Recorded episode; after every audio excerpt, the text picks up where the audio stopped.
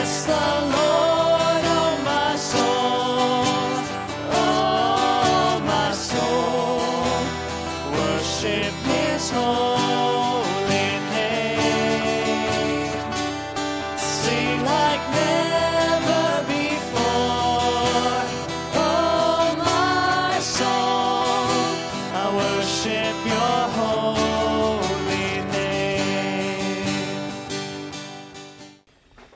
Good morning.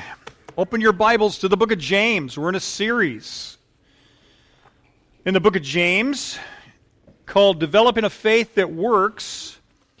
Today we're going to be looking at James chapter 4. The first 10 verses we're going to cover. James is going to talk to us about how to avoid arguments.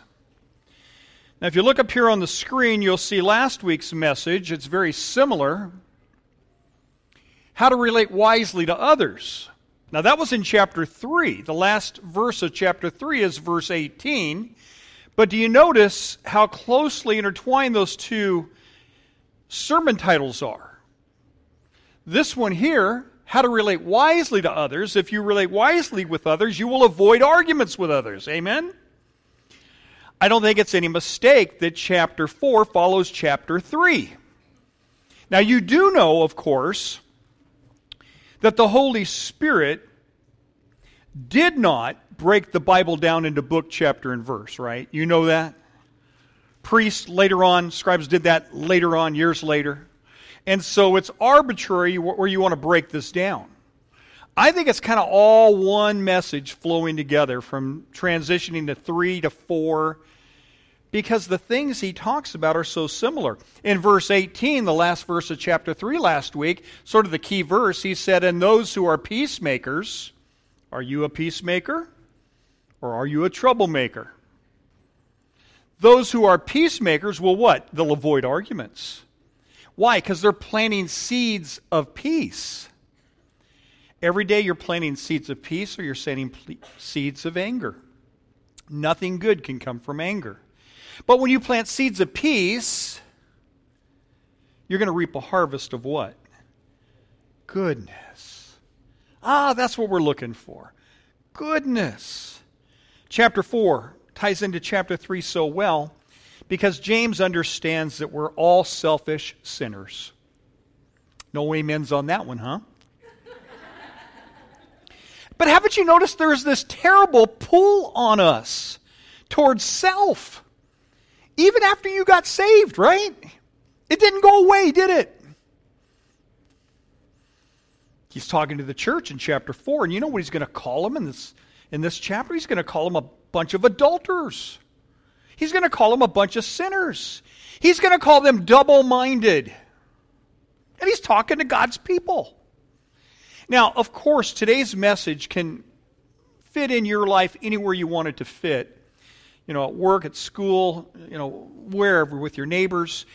I kind of want to focus in on couples today, all right? I, I believe in marriages staying together. And, and I want your marriage to work. But when two imperfect people come together to form a marriage, by definition, nobody has a perfect marriage because they're made up of imperfect people. And so today we're going to focus in on couples. And as I talk to couples, one of the most common complaints I hear is, Bruce, we love each other, but, and you know, here comes the but, right? We just can't seem to get along. We love each other, but we always seem to argue. And parents, it's kind of the same thing. We're not going to focus in on parents, but the scriptures today will apply to that. Bruce, why is it that my kids and me are always in argumentative mode? There is a stage that that seems to be always the case, right? Uh, you remember picking your kids up from school and you say, How was today? How was school? Fine. Well, did you do anything new? No. Did you learn anything different? No. Well, why don't you talk to me? Well, why do you keep nagging me and blah, blah, blah, argumentative mode just like that? It happens. But couples, we're going to focus in on this morning. What causes arguments? James asks in chapter 4, verse 1. What is the cause of arguments? Conflicting desires. That's it. Verse 1 reads like this What causes fights and quarrels among you? Couples, think of your relationships this morning. Don't they come from your desires that battle within you? Really, what James is saying here is when my wants in the relationship conflict with your wants, sparks fly. Right? I want what I want, and I want it now. You want what you want, and you want it now. And when those things differ, sparks fly. And, and I think marriage just has built into it conditions for conflict. Remember your expectations before you got married of what your spouse would be like. I'm sure a lot of guys thought, you know, I'm going to come home from work every evening. As I open the door, there's the little woman there going to greet me with a newspaper in one hand, a little kiss on the cheek on the other, my slippers. Come to the easy chair, sit down and relax, and take some time off. I'm about to finish up in the kitchen. The pot roast is almost done. I'm making the salad right now. And you can even smell the rolls. Oh, she's been baking bread or homemade rolls. Every night you thought you were going to come home to that, right? Not. and, and what's she thinking, you know? You know, my knight in shining armor is going to come home, greet me with flowers and candy, and say, honey, I've made reservations. We're going out to eat. And he's even going to open the car door for me. Getting in and getting out. We're going to enjoy a wonderful meal. I mean, how unrealistic were your marriage concepts? A little rude awakening, right? But see, I think all marriages kind of go through three stages. First, you got the happy honeymoon, right? And, and there is that, you know, new love, that new joy, that learning to, to love each other and get along in a whole new way, the happy money, honeymoon.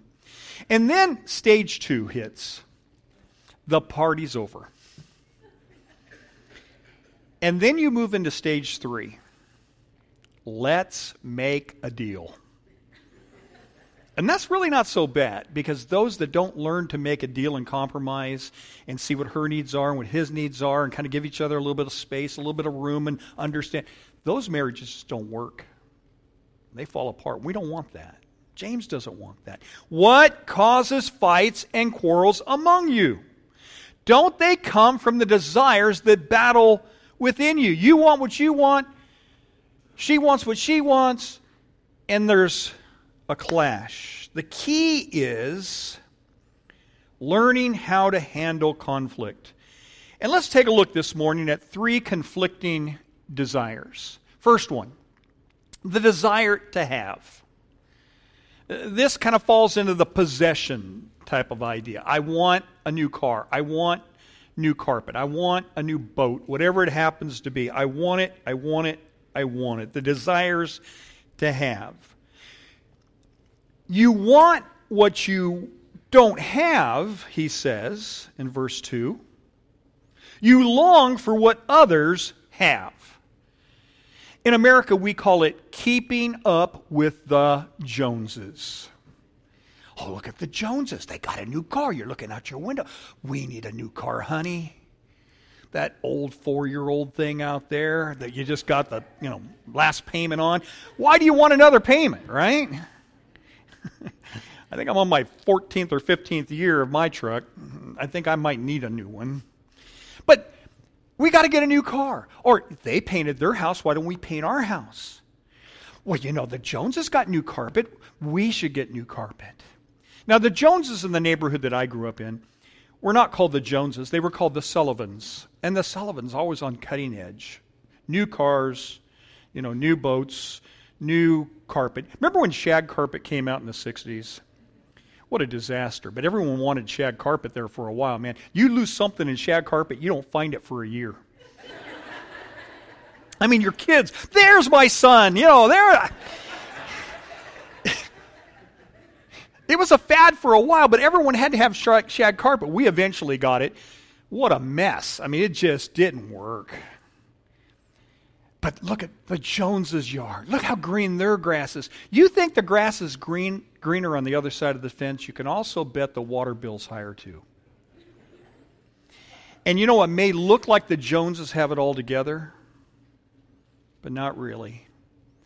Every night at their house, they're sweating how they're going to make the next payment. They're up to here, up to their eyeballs in debt.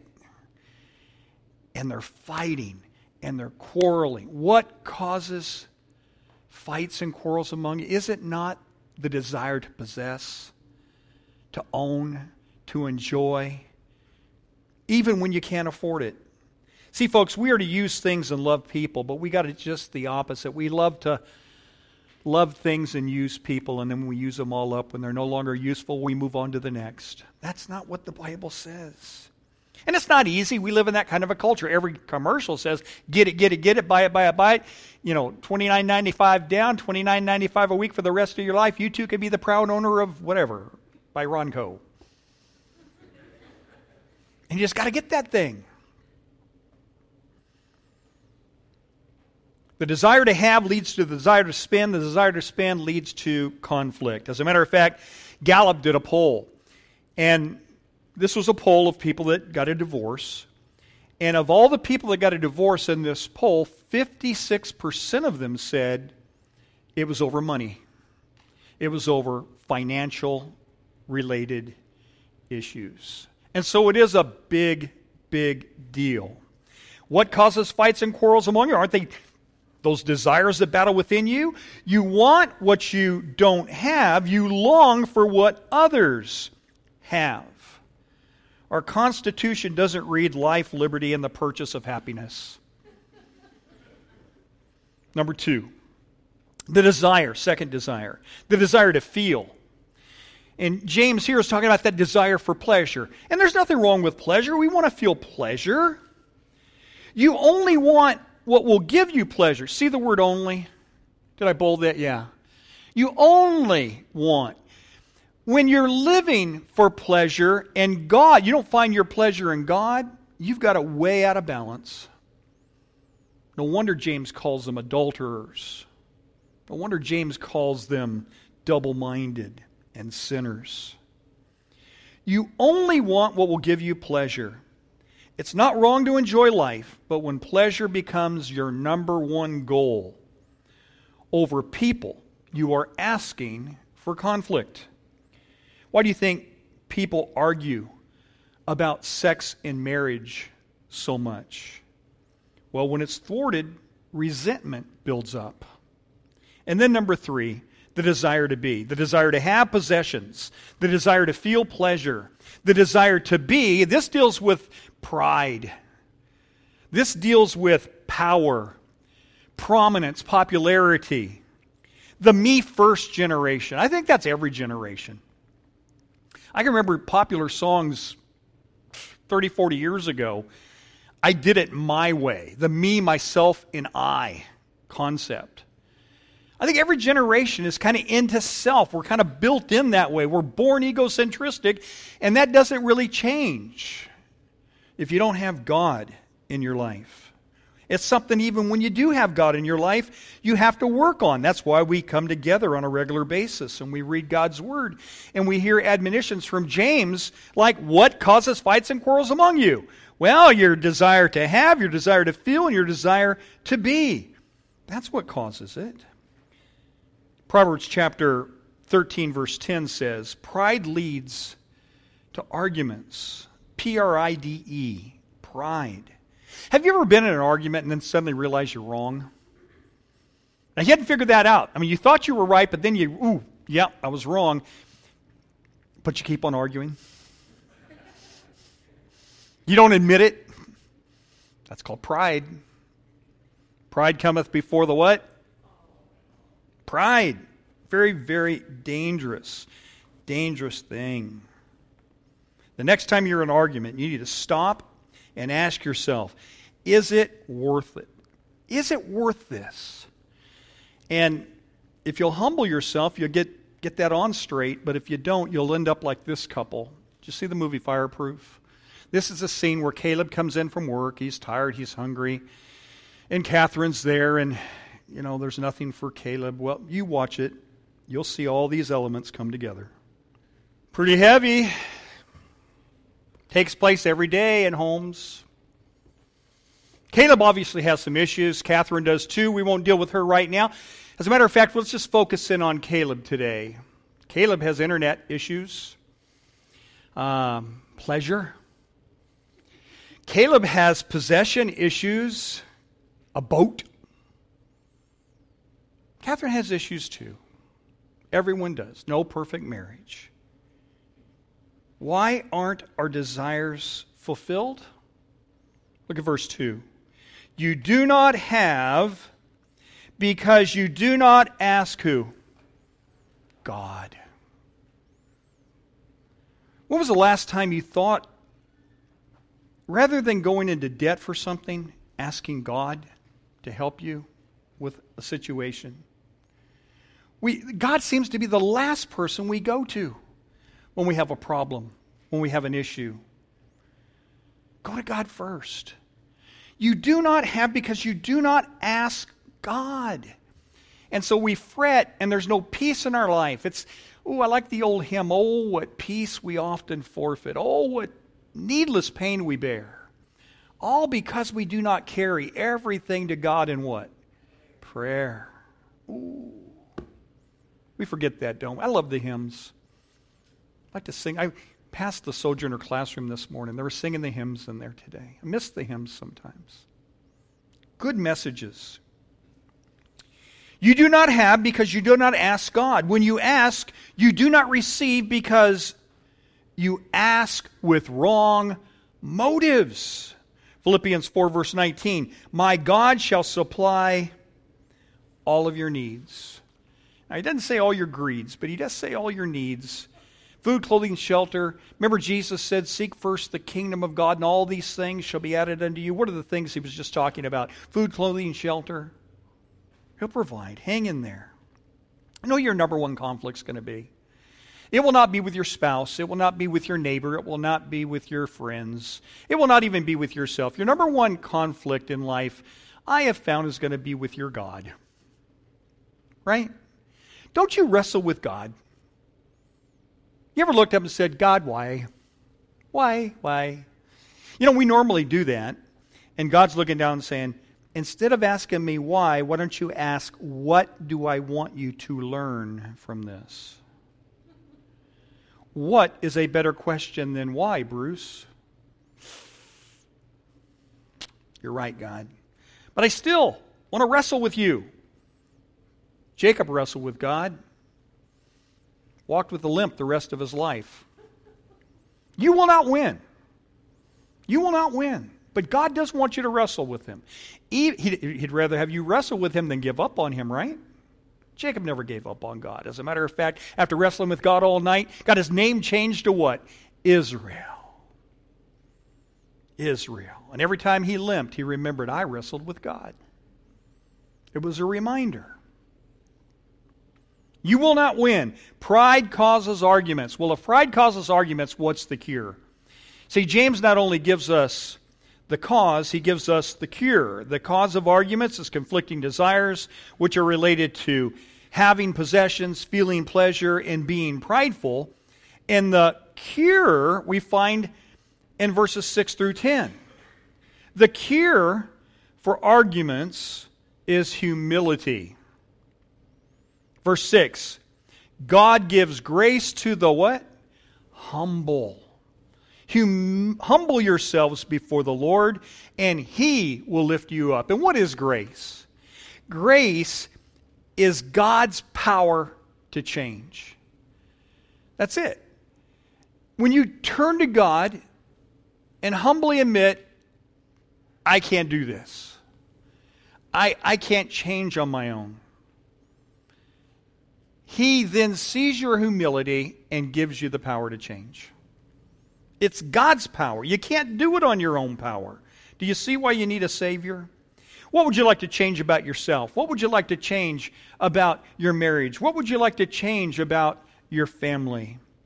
Whatever it is you want to change, you're going to need God's grace and you're going to need God's power to make that happen. So let's quickly take a look at four steps to stop the fighting. First of all, give in to God. Verse 7 he says, submit. That's the word for give in. Don't, don't, don't fight God. You will not win. Don't fight him, submit to him. Quit trying to run your own life. Your conflict with God is who's going to be in charge? Me or God? I want to do it my way. God says there's a better way. Well, God, another day. No, God says, quit arguing, quit fighting, quit quarreling with me. Who's going to be in charge?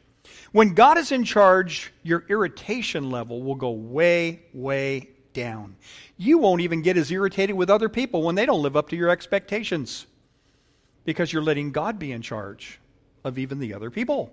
Colossians 3, verse 15 says, Let the peace of Christ rule in your hearts.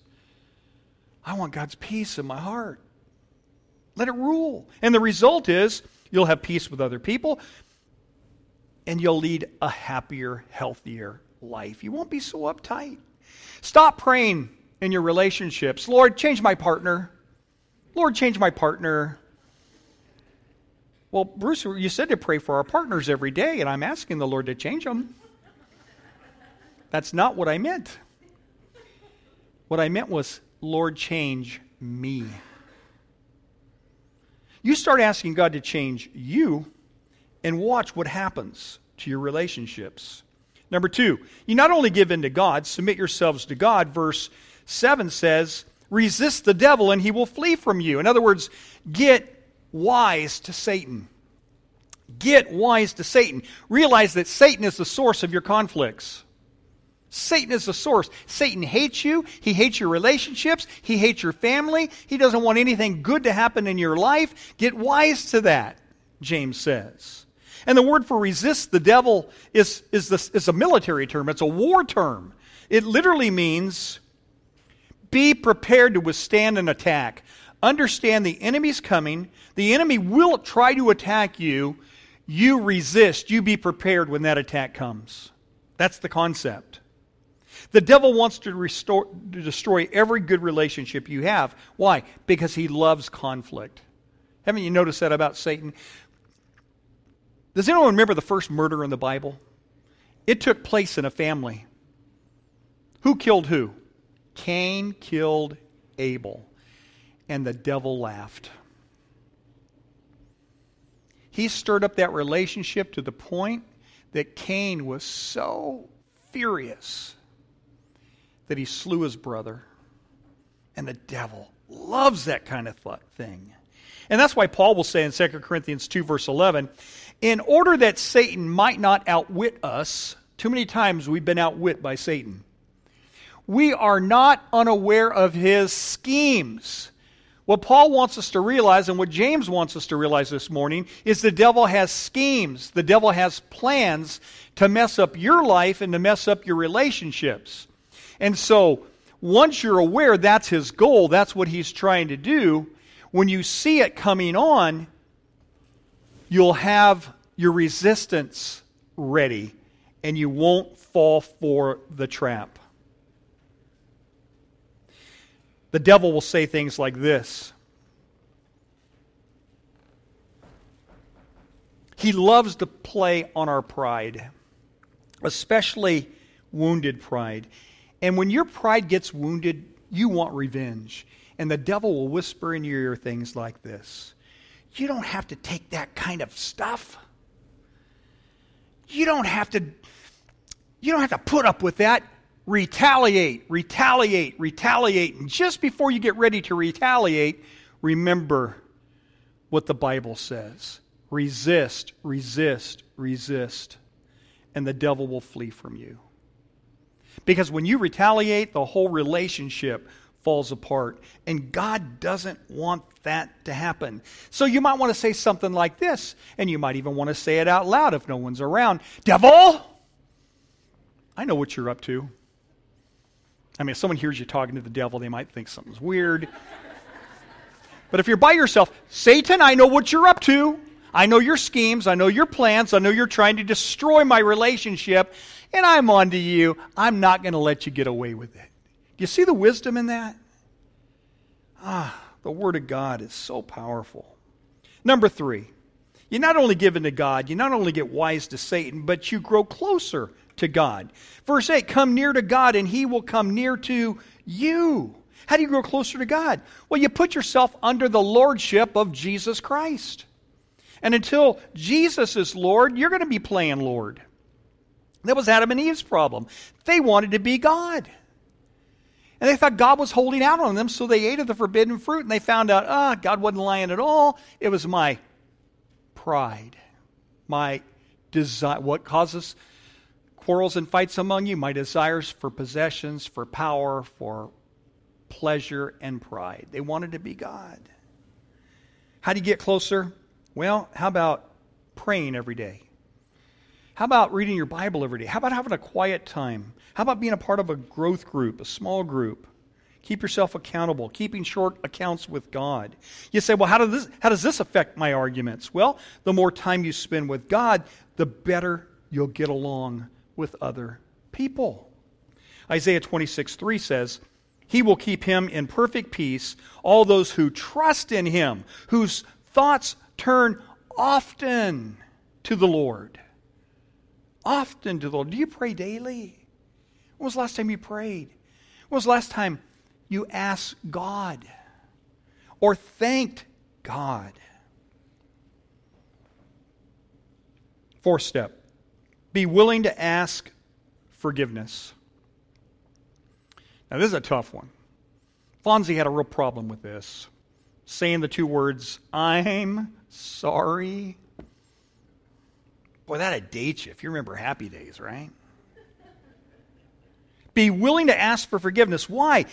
You're going to blow it. And you're going to have to tell people you're sorry. But guess what? Other people are going to blow it towards you, and you're going to want them to say they're sorry too. So why don't you set the example? Why don't you take the lead and do what the Bible says for you to do? Wash your hands, verse 8 says, purify your hearts. Let there be tears for the wrong you've done. Don't minimize your part in it. Don't minimize what happened. If someone says you hurt them, then you've hurt them. And you say, well, it's not really wasn't a big deal. It was a big deal to them. Maybe not to you, but it was to them. Where do you begin? James says you begin by apologizing. You ask for forgiveness. But Bruce, you don't understand. They were 95% wrong, okay? You take responsibility for the 5% you were wrong and let God deal with their 95%. You let it go. Turn them over to God. That's wisdom. But your 5%, you better be genuine in your apology. He says, let there be tears. Has someone ever come to you in tears apologizing for the hurt, the pain, the suffering that they caused you? It requires humility. We fast forward in the movie. That's humility, wasn't it? Humble yourselves, verse 10 says, before the Lord, and He will lift you up. God doesn't want to keep you down, He's not your enemy. The way to honor is humility. The secret of satisfaction is in Jesus Christ. He will never, ever, ever let you down. Humble hearts means you start by submitting and receiving God's saving grace. Let's pray. This has been a powerful section of Scripture, God. This piece has been somewhat uncomfortable, really. May it penetrate the hearts of those that haven't submitted to you yet. If there be one that has not named you as their Lord and Savior today, may they do so. I pray that they will humble themselves through the power of the Holy Spirit to commit to the Lordship of your Son Jesus. Work that work in every heart for your glory. And Lord, thank you for your word. It is so practical and it helps us to the very areas of our life that need it most. Use this message today in our lives this week so that we can have less conflict and more love and more joy and more peace in our relationships. And now you pray. Maybe you would say in your heart, Lord, would you help me? To think of others and not just my own desires. Lord, help me to be willing to admit when I'm wrong. God, would you give me the power to change and become the person you've always wanted me to be and that I wanted to be? I give you my life. I give you my marriage. I give you my career. I submit it all to you. I ask you to put the peace of Christ in my heart. Help me to get wise to Satan's schemes and not fall for that prideful thing again and again and again. To realize that he's playing on my pride, which only makes matters worse. Father, help me to grow closer to you. Keep me close to you. Draw near to you. To make time in my schedule for you. In Jesus' name, amen.